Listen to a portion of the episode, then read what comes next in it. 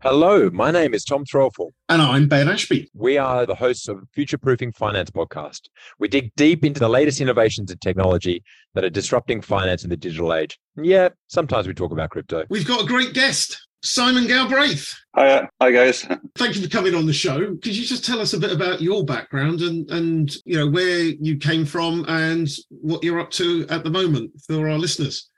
So the reason we're talking is that I'm a reasonably successful entrepreneur. I founded uh, a company called Redgate Software, which is about a 500 person database tools company based in Cambridge. Obviously, these days it's international, it's all over the world. And then on, on top of that, I've actually been a, well, I said remarkable to me at least, successful investor in a bunch of other companies where I've also taken a significant stake and I've basically been deeply involved in growing them. So there's another bunch of other companies which are worth uh, telephone numbers that I've also had a hand in creating.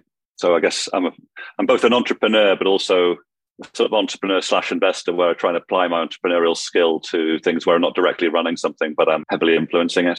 My background is I've got a PhD in physics from Cambridge. I guess I sort of started off life as some sort of scientist, did a little bit of time in Thorn EMI and various other places like that, and then worked in the oil industry. And then ultimately, a friend and I were setting up a company and I decided to sort of forego the gigantic salary that Shell were paying me and decided to take a probably was probably a six or seven X pay cut in order to go and work for my own company, which as it turned out financially at least was a very good decision. Can you talk us through that sort of journey from being an employee to an entrepreneur? Was it that you saw the opportunity in the market or you suddenly came across a technology or you just had enough of working for the man, as they say?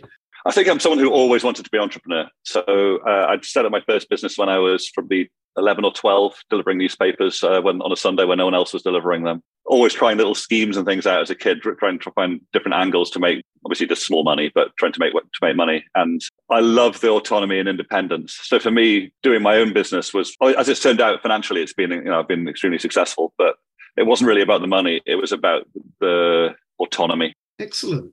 With that in mind, you know, what are your biggest lessons? Uh, well, actually, what were the first challenges you discovered when you kind of went down the entrepreneurial route? How hard was it for you to find money to kind of do the business plan? What sort of resources did you find that you needed and just weren't available?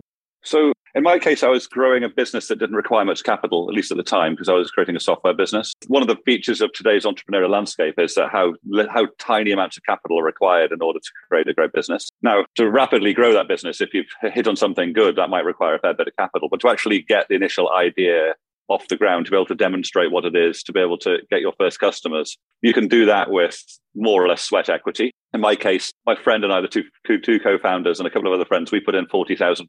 We actually paid the other guys back. In fact, we paid everybody back within two years, paying a 13% coupon on that uh, thing. So it wasn't particularly a, a question of capital as such.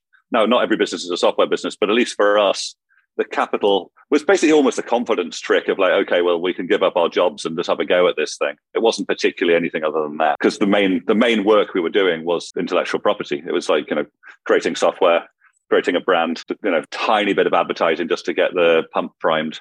And then off we went. But I think that's probably more typical you think. An awful lot of these ideas can be significantly demonstrated with a very small, obviously talented team to get some to get something which sort of proves out the idea can be done in incredibly low cost because because the lack of need for capital. And in fact, if anything, that's got easier because we had to do things like buy servers, whereas actually these days you can just rent those by the minute or the day. So uh, if I look at the original costs we incurred at Redgate, one of which was we had to sign the smallest office lease we could find was five years, and we had to do things like buy capital equipment like servers and so on both of the major costs of capital that we, the little capital we need, the major costs we had were actually were actually got are actually gone now. Now you can rent office space by the week, and you can get uh, you can rent service by the day. So those things are far less capital intensive. So when I've been doing other businesses, I've, I've much more focused on whether they've built something that people find useful. So is there, is there some germ in this idea we've got? Can we actually do something which has actually got active use and the sort of active use but people might pay us money. So it's it's much more about that than it is about you know how much money we need. In fact, nearly all of my investing, in some sense, is a com- is a confidence trick. I don't mean in, in, a really negative sense of confidence trick, but hey, look, I'm going to put some money into your company uh, because I think we've got a good idea. Together, we'll work out what we're going to do. But I mean, I tell you this, people up front, I honestly think we're never going to spend this money, and in general, we haven't. So when you think about the staging to MVP, so if you uh, like, it, it, what whatever your uh, minimum variance is, uh, whatever your minimum viable product is, you're saying that you know the startup for that for that in that environment software is pretty low, and it's what the next stages from there. You get a confidence vote, and then from there it's about understanding external capital, or where, where, where do you see the interesting part of capital in terms of the allocation part? I was just talking to one of the backers of SpaceX the other day, and he said the same. I was, I was amazed by how similar it was. It was a, he said, "Look, really good companies don't really need external capital. You know, they can generally they'll generally find a way without it. You know, so, so SpaceX obviously has had investors, but actually they generate a lot of their own capital by getting contracts from NASA, various other things like this. If you look at even things like Airbnb, they, yes, they took on some money because they wanted to scale, but the actual core of, of Airbnb, long far beyond MVP, was self-funded. They just got out there. They, they made a little bit of money selling some uh, branded uh, Cheerios at a conference, got themselves twenty, thirty thousand dollars, and they used that money to build a business that was already scaling. It was just a case of the money was actually used to accelerate the growth in their case because obviously they had an absolutely vast global market to run at, and they, they were worried other people were going to catch them up. So, in in general, capital is not the constraint for getting a, a high tech business off off the ground. Certainly, one which doesn't involve biology. It creates a second order effect, then perhaps in tech, where talent is so dense and the price of that talent becomes harder to build the core teams or do you think core teams can be so so small that that's not that relevant I mean, for the average for the average business, there's a certain point where you've got to start scaling and then at that point, you've got to be able to afford to pay for the wages of the people that you've got. I mean, this might not be typical, but in my case, I've done this probably five or six times now. It turns out that you can generally sell this thing more rapidly than you thought you could. So generally, my advice is like, let's start selling it now, and let's start pricing it not crazy high, but enough to make this material start bringing money in. And then there's a certain point when the whole flywheel starts turning. And then that's the point where we start adding to the team. So we might start with a team of like three or four people. They're essentially living on sweat equity. We go as hard as we can at it. And there's a certain point when you're sort of going downhill rather than going uphill. And that's the point where you start bringing in external people. But at least at first, it's very appealing to go and work in a very small company which has got great prospects. So you don't have to you're not competing with if you're competing on salary with google you're doing completely the wrong thing anyway. You're trying to appeal to people who want to be part of building something good. Maybe accept the fact that they're they're probably going to get some equity which is going to be worth more than it would be if they were at google as well. But the the compensation part of it isn't really where the conversation goes. The conversation is much more around do you want to help us build this thing? Obviously for, as finance people you're probably thinking surely they need more motivation than that surely they're doing a trade-off between a Google job and a whatever job, and that might be happening in some ab- abstract sense in the market. But in the actual conversations you have, that's not what that's not the conversation you have. The conversation you have is, we want to build this. What do you reckon to that? Have you got the skills for this? Do you think you could do this? What do you, what do you think about this problem? And they're like, oh god, that sounds really cool. And so yeah, let, let's do it you raised a good point about finance people. So when you're looking to back somebody, something uh, one of the sort of adages is always back the jockey, not necessarily the horse. What do you do? You think that's true, and what do you look for? And also when you talk about the ideas, so I'm the classic MBA background, and I'm aware of the sins that we've committed across the world over the years through spreadsheets. But is that kind of something that you would hold as a negative, or you really want sort of science people who have got deep industry background, or they've been successful entrepreneurs prior? You don't need me to tell you it's the jockey, not the horse. I mean, the, the idea itself often morphs quite a few times before it's actually reached the, reached the point at which it's going to scale. It's far better to bet. I mean, obviously, you want some idea that's beginning to look like it works with ideally a small team of people who you think can grow. Quite often, one of my tricks is understanding that those people can grow much more than they realize themselves. So, understanding whether people's capability for growth. Very few entrepreneurs are running a three person company look or sound or even behave like someone who's going to be running the 30 person company in three or four years' time once it's all beginning to work and running the one of my guys is now running a two or three hundred person company. I mean, if you met him when he was running a small team, he wouldn't have thought he was capable of. But he's actually he's probably the best CEO I know. So people you know, people do grow. Uh, I guess that probably answers it. Does that answer the question? Was that there was another bit? To, the MBA part of it is I, I, would I would positively discriminate against people having an MBA early in the life of a company because you get taught you get taught the opposite of what it is you need to know in order to create a great company. So an MBA. I hope I'm not insulting anyone here. An MBA is a good, solid grounding in the standard business practices running a, a large business. So, you know, how to disc- what a discount capital rate, how to understand an investment, how to compare different investments between the two. You know, a sort of a good playbook in just about any situation. You've got to do headcount reduction. Here's how to do it. You've got to understand you know, all those sort of the language and methodology of thinking about a larger business. In a in a startup, it's much more as a series of iterations and questions you're trying to answer. If we were to fix our website like this, could we get more people to try it out? Uh, what do we? But you're, you're trying to go through incredibly rapid iterations of things you don't understand or know very well. So you've got to be much more explorative and less certain of yourself uh, in terms of how you innovate. And in general, MBAs have been taught a lot of knowledge that, which is far more certain than it really is. So an MBA is sort of like a curse. Whenever I've worked with people MBAs, they sort of almost have their this is what I was taught at Cambridge, so that must be the right thing, but they don't really know why. I'm sorry if this is a bit harsh on MBAs, but the, that, that attitude is quite unhelpful when it comes to the very rapid iterative learning that you need to do in order to create a great business. Now, if you've got once you've got a great business and you want someone to run your sales function, do a good solid job, an MBA is great. Bring them in. I'm afraid to say I agree with everything you say there. As uh, as a graduate in uh, an MBA myself, what what do you look for when you back these people? And I know you say you don't necessarily need the money, and also what would the advice be to CFA members when they're looking to allocate capital or potentially support people? I think I've got so the first observation is that when things are big, they're bigger than we all imagine they're going to be. So something that's sort of working well now has often got far more legs than you might initially expect. And it can you can end up sort of thinking too small, just as like, well, you know, I know that's worked, but it's only this little toy I built. It's only that little thing. Surely, surely we need to do a proper thing now. But actually that toy might turn out to be a far bigger and more successful thing than than anyone realized. So uh, I'd certainly I've massively underinvested in the things that like when I was being serious, it didn't seem like it could be big. You know, it didn't sort of seem big and important, but somehow it, it turned out it was solving bigger, more important things. So in terms of investing capital, something that's growing and doing well, well managed and well led, uh, that the prospects of that company might be significantly bigger than a comparative company that's growing more slowly, that's got that's already maybe maxed out its particular little niche. And you know, I can, I can remember when Google floated, it seemed like they were really, really expensive. But you know, I was a customer of Google in the early days. I was I was this tiny company giving them a million dollars a year for their AdWords. Well, hey, if I'm if, if, you know, to this day, Red, Redgate, which is making uh, very roughly, it'll make about $100 million next year. A million dollar customer is a really huge deal. Yeah, we were like a 30 person company giving these guys a million dollars a year. So looking back, it was pretty obvious that Google had a long way to go from their float uh, price. They, they, they, there's an awful lot more for them to do. So I think asking yourself the question whether this company has got more to do is, is it can it can it not go bigger and better than it oh, is often a really sort of an obvious question, but it's if you're not careful, you're looking at the PE ratio and you're looking at this and that, and all these things are all sensible things. But fundamentally, a company that can be 100 times bigger is going to be worth a lot more than a company that's going to be twice as big, even if it's got beautiful metrics. I understand. From your side, that's a great observation. What do you think is really missing from the financial community across the whole spectrum? So we've discussed, obviously, we're pretty much towards the wholesale end of it, the sort of professional money managers. But just from your experience as an entrepreneur about basic banking services, things of that nature, when you expanded internationally, do you think the banking services are really there for you?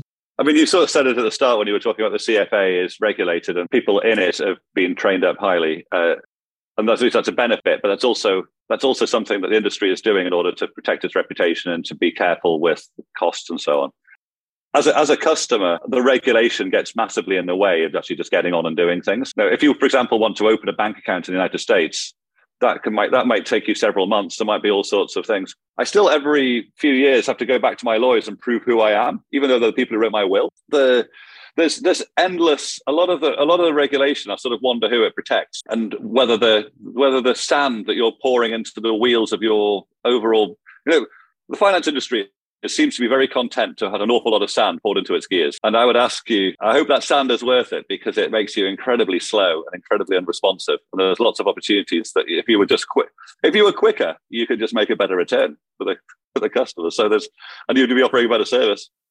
Can I use that as a time to dovetail a little bit into uh, in, into your uh, previous business, uh, Redgate? Um, and maybe you can talk to us in slightly layman terms. I mean, I run a tech company, but like generally the audience is going to be um, a little bit less techy, uh, and, and explain what DevOps is. I mean, I think as an environment, it's a pretty interesting way to solve, like, live solve a problem and iterate on a problem that I think, you know, for example, I've asked my team who are far more technically able, what, why don't we use this in marketing? Like, yeah, why don't we use this somewhere else? Like, we, we can be testing and, you know, applying more and more money, which is exactly what we do. So I was wondering if you could maybe describe a little bit um, what uh, DevOps is. Um, and so then DevOps is a Dev, yeah, sure. DevOps is a catch-all term that describes uh, an engineering practice where you try and, try and bring development and operations together. So in the past, if you like, you write software, then you produce it, then you might give it to operations, and they they then administer the software. So in the past, operations and development would be quite separate from each other. What DevOps is trying to do is to bring those two things together. So as the, the team that's responsible for making the software is has some responsibility and is much more close to whether the software has actually added any value, worked, how it's actually performing in its environment that's out there. So that sounds like sort of a general wishy-washy saying, why has it become so big? And the reason it's become so big is it enables you to do something which is quite profound, which harks back to something I said earlier, which is it lets you ship the software far, far more frequently. So the big change that a good DevOps company is doing is rather than shipping the software, for example, when Redgate started, we'd ship the software once every, say, three months. Well, in the very early days, it was quicker, but a couple of years in, we're shipping our software every three months, or maybe maybe at the pinch a month. And that was considered to be blisteringly fast because it would take a long time to make sure the software was stable enough for our customers to use. So we'd have to, we'd write it, we'd then test it, and then we'd give it to customers. But that very, very long loop between making the software and it being in customers' hands causes a lot of damage because you're basically you're sort of context switching. People have forgotten why they did it. People don't do things because the customer might whatever. Whereas if you can get a, a good DevOps environment, for example, one of my companies, well, Redgate's like this. Redgate shifts its software maybe four or five times a day. So if something goes going wrong, we will be on top of it and it will probably be fixed by the next morning. But it'll be fixed by someone who caused the problem in the first place, understood what they did wrong, went through the whole thing.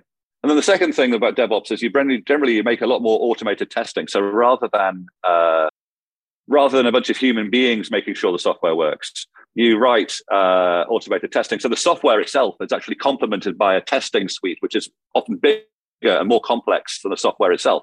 So, for example, Redgate uh, Redgate works against different types of databases, different schemas. If you imagine a schema as the structure of a database, a bit like the drawers in a filing cabinet and what's in the what's in each drawer, uh, but not the content would be different, depending on different. That might change.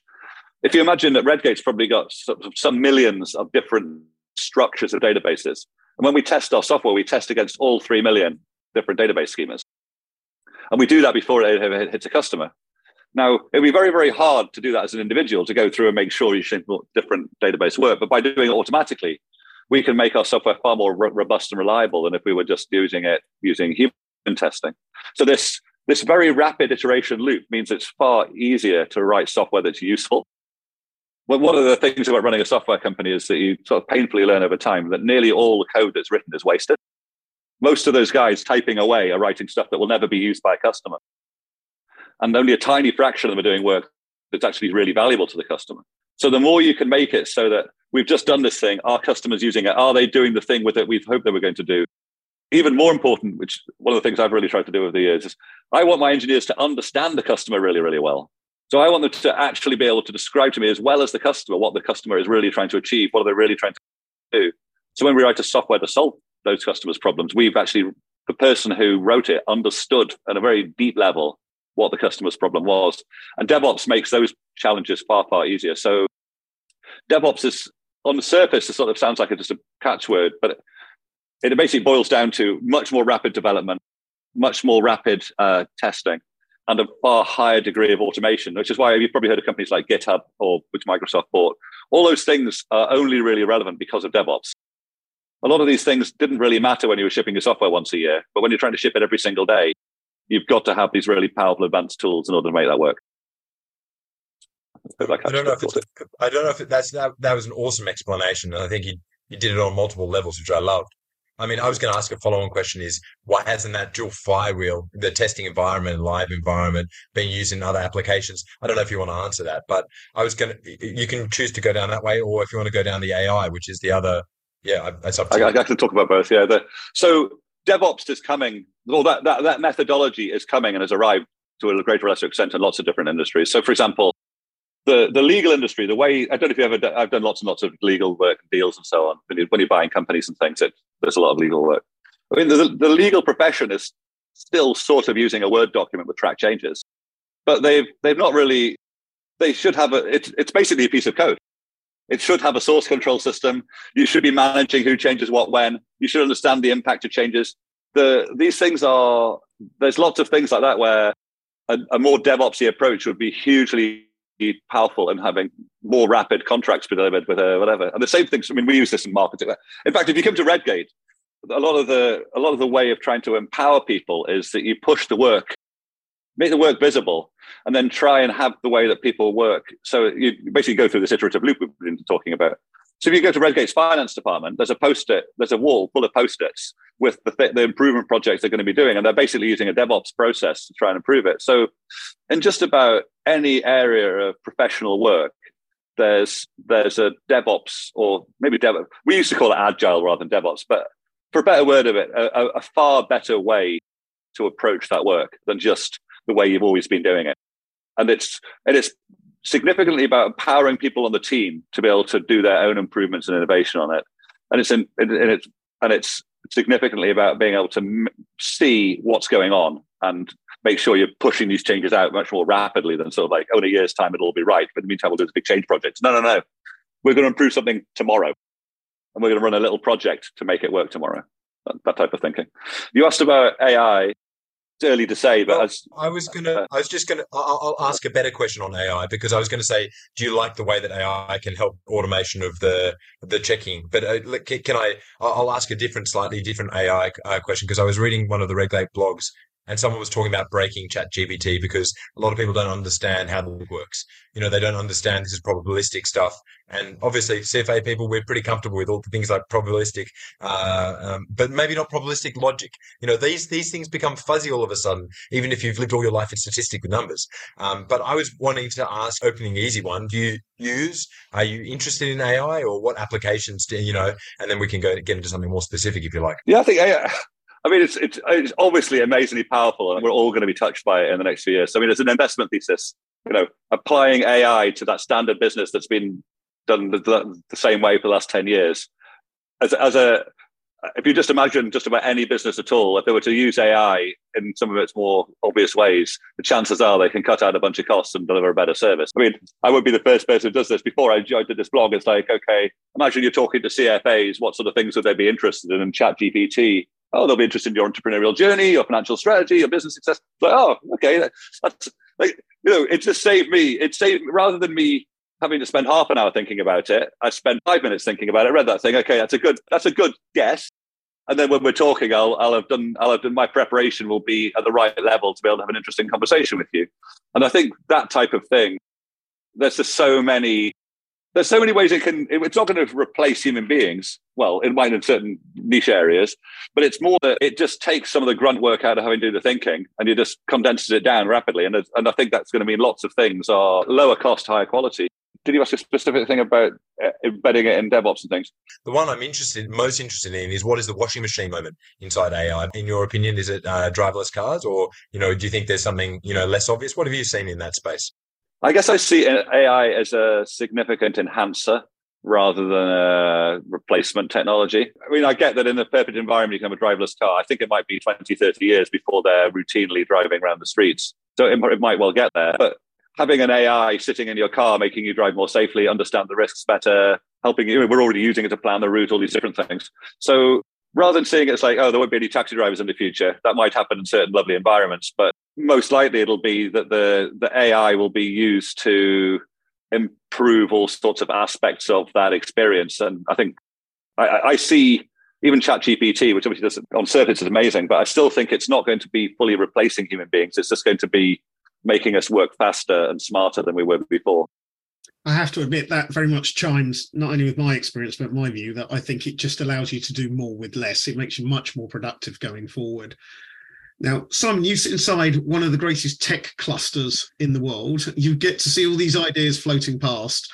So, where do you see the world kind of being five, ten years out? Where do you really see the sort of big technological breakthroughs? I know we've just talked about AI, but obviously a lot of people talk about uh, biotech, but I know that's not really your specialist area. But you obviously move in these circles. So, where do you see society shifting? Well, firstly, when you sit on the Cambridge Angels like I do, you, they, they get about a thousand applications a year, of people trying to apply some bit of technology or whatever, and uh, they, they end up funding about 15. So there's a lot of stuff out there, uh, and only so much of it could, uh, could even get money, let alone uh, let alone see success. There's a hell of a lot. Honestly, the curse of Cambridge is there's a hell of a lot of sort of technology searching for a problem.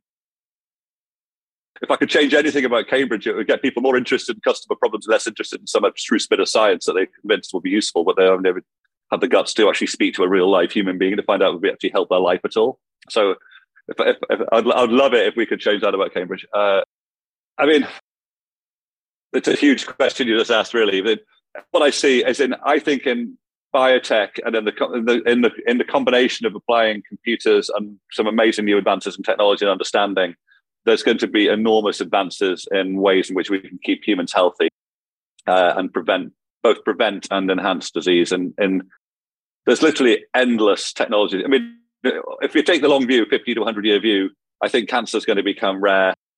All forms of aging are going to be significantly delayed. Uh, rare diseases are going to be crushed. People are going to lead uh, largely healthy lives for most of their life until they choose to let it sort of fade because the technologies are all coming and there's just tons of sort of stuff. So, I mean, you don't need me to tell you that. Obviously, with uh, AI and computers, all sorts of jobs that are tedious and boring are going to be enhanced, as we've just been discussing. There's there's tons of amazing things there. I mean, even even things like material science and things. Material science, if you just think about the advances over the last thirty years, I, I don't, I see no sign of that slowing.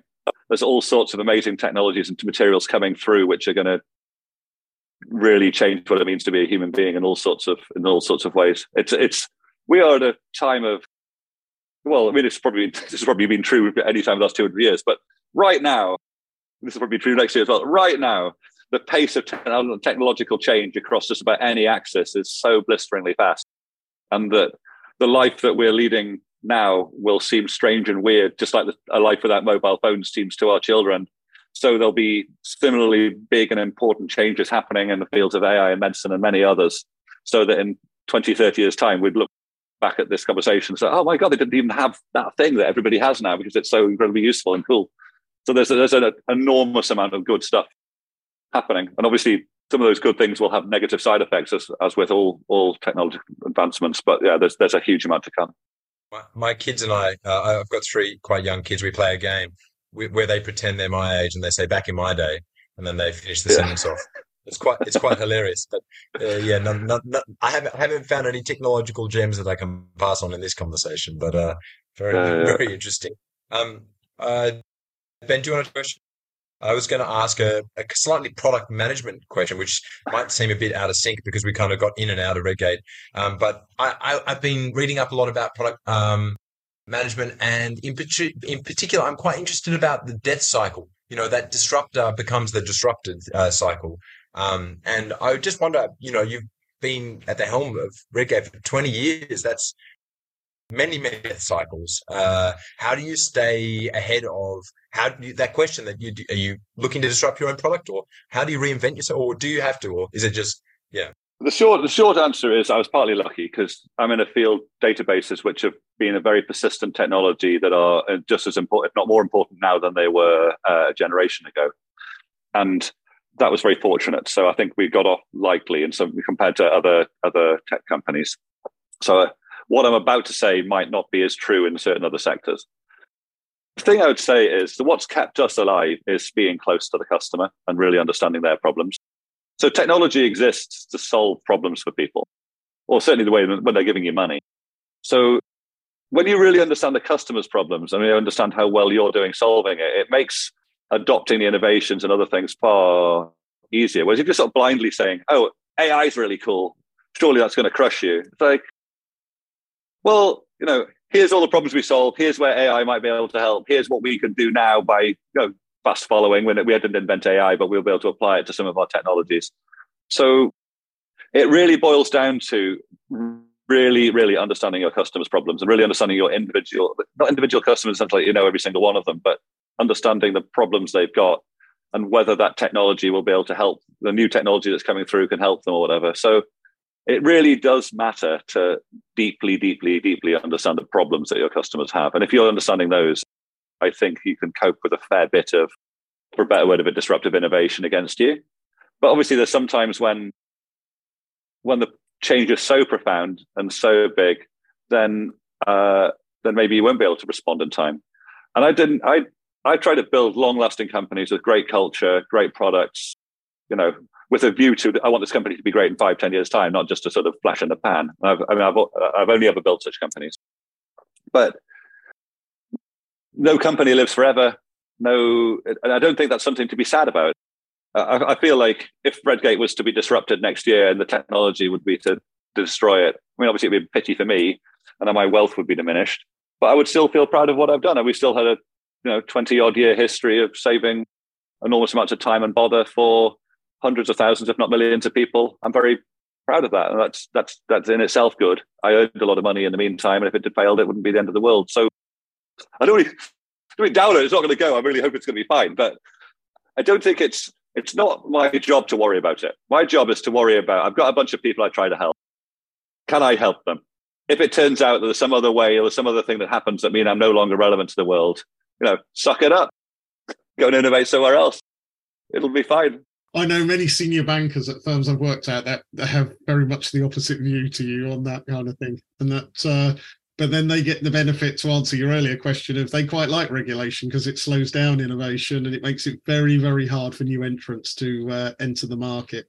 So they they have for people on the ground, they they don't have a lot of interest in regulation per se. I need to be careful because we're on the CFA call because it slows our business down and ability to do it. But when you get to the strategic level, it has some value. Is perhaps the politest way to say. I think that's true, but I also think that London, in particular, has been a tremendous source of innovative products in the financial sector over the last five ten years. And I think that uh, I think that maybe because it's finance and it's such sticky customers and so on, maybe it will take maybe it is taking time. But I I think that the innovate the innovators that are solving problems now in London are going to be far bigger companies, and some of those companies that now bestride the financial sector are going to be quite a bit smaller, just because because they don't solve their customers' problems very well. And I, I, I think that there's there, there's a lot of innovation to come in finance, and I'm really one of the things I'm very proud of is as a British citizen a lot of that stuff is being born in London. I think it's a really wonderful thing for us. I, I, totally agree, and I know exactly what you mean about a range of companies that exist for their own purposes rather than actually sorting out issues for their clients. And I, I know we've discussed this in the past. So I just wanted to say your PA is the most efficient person I have ever dealt with, and Lottie told us that we should ask you about your recent trip because apparently it's it's quite special. I can see you smiling for people that uh, will only hear this on podcast. So is this one for public discussion or, or do you want to Yeah, that's right. That's a really interesting thing. Just as a, as a meta observation, if you're saying uh, one of the what what is a good sign that someone can run something is do they have great support? If you're wondering whether to invest in this company and you get in touch with them and they've got someone working with them who is really empowered and it can really help them be more productive. That's actually a pretty powerful sign that they've got other skills and qualities which are relevant to running a successful business. It might sound like a bit of a weird one. Oh, they've got a great PA. It's actually, in my experience, you know, if you're talking to people who are great and the company's really going somewhere, they've got great support. And if you've got someone who's floundering, so I wonder whether they're going to make it. So interesting one to stick at the bottom of your uh, selection criteria list for a stock. The reason I wanted to mention the other thing is that uh, I I've just I've, I've been involved in this charity in Sierra Leone. What we do is we turn up in a community and we basically create a bank. We it's that bank is a sort of steel box, and we have uh, they actually generally use football branded notebooks as a ledger. Every woman has her own little personal ledger, and then there's a general bank ledger where it all goes in there. And we uh, we basically teach them how to put money in, understand how much money's in the, there, how much of their money's in it, make all that side of it really work. And then they then put that capital to work in little trading businesses, which we also teach them a little bit about how to be an entrepreneur. And you see these women go from like literally poverty stricken, one of the poorest countries in the world, one hundredth of the wealth per person than there is in the UK, possibly less if you actually count it sensibly. Uh, and you see these women go from having literally nothing to just slowly building little trading businesses. And then a few years in, they're running, well, we met this woman who's running a 2,000 chair rental business uh, in a town called Kenema. She rents it out to local religious services, other people running bars and restaurants and running farms and so on. Uh, and the reason uh, I thought it was relevant to talk about to you was it was it's like a sort of blank sheet of paper. You go along and you see a society which has got none of the things that we uh, we take for granted, and then you see how do they create prosperity. And the way that they create prosperity is by giving people the means to understand and control money. And I think that's an important thing to sort of bear in mind in your in your world because part of what it is, you're, you're sort of doing God's work. You know, you're allocating capital on behalf of other people, but you're also part of the system that creates prosperity. I mean, prosperity is created when people, individuals, actually take control of their control of their money and are, you know, they actually put it to use rather than having it taken from them or or it's just out of control. And I think that's it was just a just when I was talking to finance professionals, I think you, you, you, can forget all that stuff. Like, I'm just trying to pick that stock or try this. But actually, underneath it all, you're a bunch of ladies in Sierra Leone deciding whether to put your money into some shampoo or to put your money into some uh, other product to see if you can get some of them. You know, it's like it's a fundamentally valuable human thing, and when we get good at it, it creates a lot of prosperity. So I guess that's why I wanted to mention it. It's, it's, it's a really amazing thing to see. I think that's fantastic. Like the the, the effect the effect that the effect that that um that that that that mentality change and then obviously learnings can give. I mean, you've seen the studies on how you know teaching women passes on you know you know these these lessons much more effectively. I think it's absolutely fascinating. Is there anything that you think is applicable? I mean, I'm thinking blockchain as soon as you started talking about this, by the way. So I was listening, but I tried not to to, to go down the blockchain uh, uh, the, uh, route on this next line here. Is there anything that we can learn from that? Though? I mean, sometimes when you strip things back, you learn what the most important pillars are. I mean, you've already expressed one, which is that being able to empower people through prosperity, like build their own. But are there other things like uh, is it you know does regulation create other issues that you you see through that? I don't. This might be going to off topic. The the thing that one of the things so I also met up with these uh, what they call microfinance companies. Uh, they have they have micro MFAs, I think they call them. They're basically companies that this guy Yunus in India did it all first, and the idea is they go along and lend, lend very small amounts of money at high rates of interest to poor people. And the idea is that they're so capital starved they can make a good good use of that capital and they can create wealth for it. So I met up with three different M- MFAs when I was out there, and I asked them all the same question. I asked each of them three times, but I never got a good answer. And the answer, the question was, "Can you take me to one person, one person in this area? We can get in the car now and go and see them, who is definitely more prosperous and richer because they took a loan from you."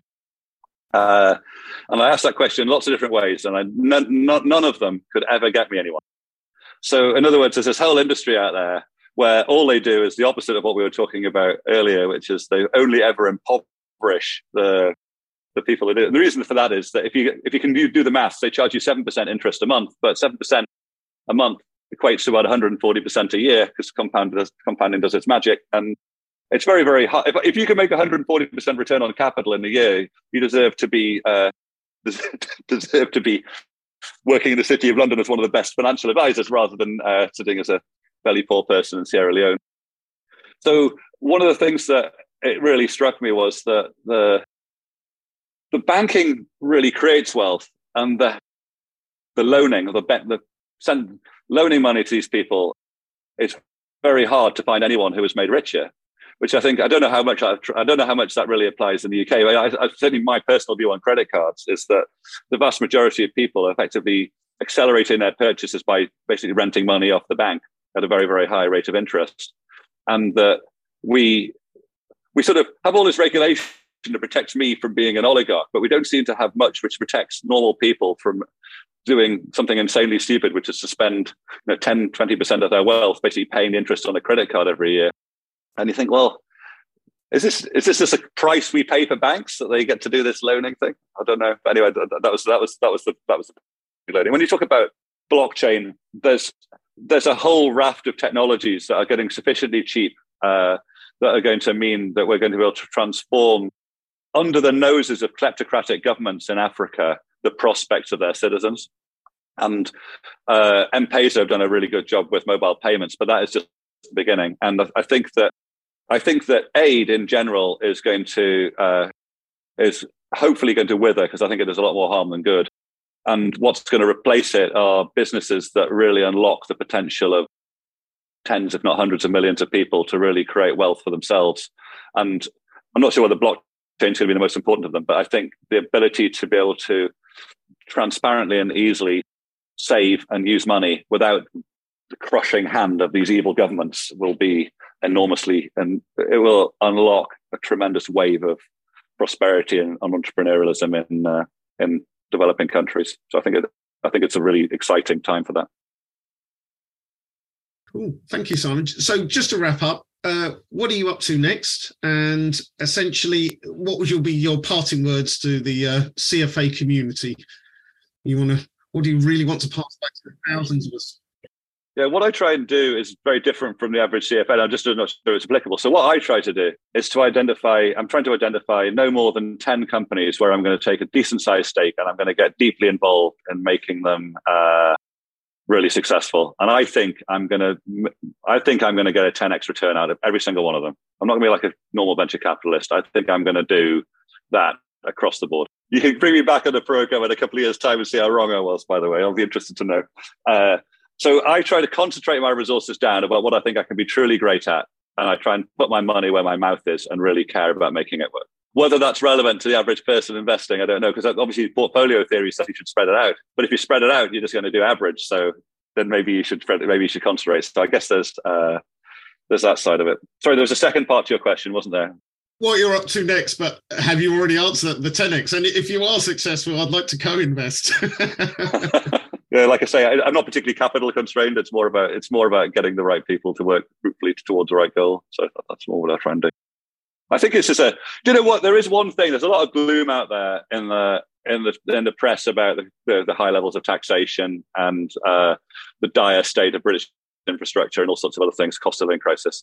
But out here in the business world, I'm seeing a lot of optimism. I'm seeing all sorts of companies that are doing incredibly well, who are thriving, who are attacking global markets, who've got a long, long way to go from what they're doing. And I, I think that although you can't deny economic reality, I also think that there's a this is a time of tremendous opportunity. And there are hundreds, if not thousands, of absolutely amazing businesses in Britain that are going to be far bigger than they were last year, even in a few years' time. And I think there's a, there's going to be a lot of good stuff happening. It doesn't mean that we haven't got to cope with the fact the government's taking too much of the money off us and there's lots of unproductive stuff happening, but there is a lot of good things. Certainly out in the business world, I, I see a lot of quality, a lot of really good stuff. Yeah, I, I agree for all the doom and gloom. Um, even at my level, I see lots and lots of really transform potentially transformational companies coming through, and they're going to do fantastically. But one of the key issues is rebalancing the economy, so we can perhaps tilt ourselves more towards these opportunities and what they bring, rather than perhaps getting tied up with some of the historic stuff. So, Simon, I think we've come to the end. Thank you very much for your time. Uh, we'd love to have you on again, particularly in three years' time, maybe when you've done your 10x on everything. In fact, when you bought the CFA uh, in three years' time, so you can change everything at the course. So that's all for me. Thank you very much, Tom.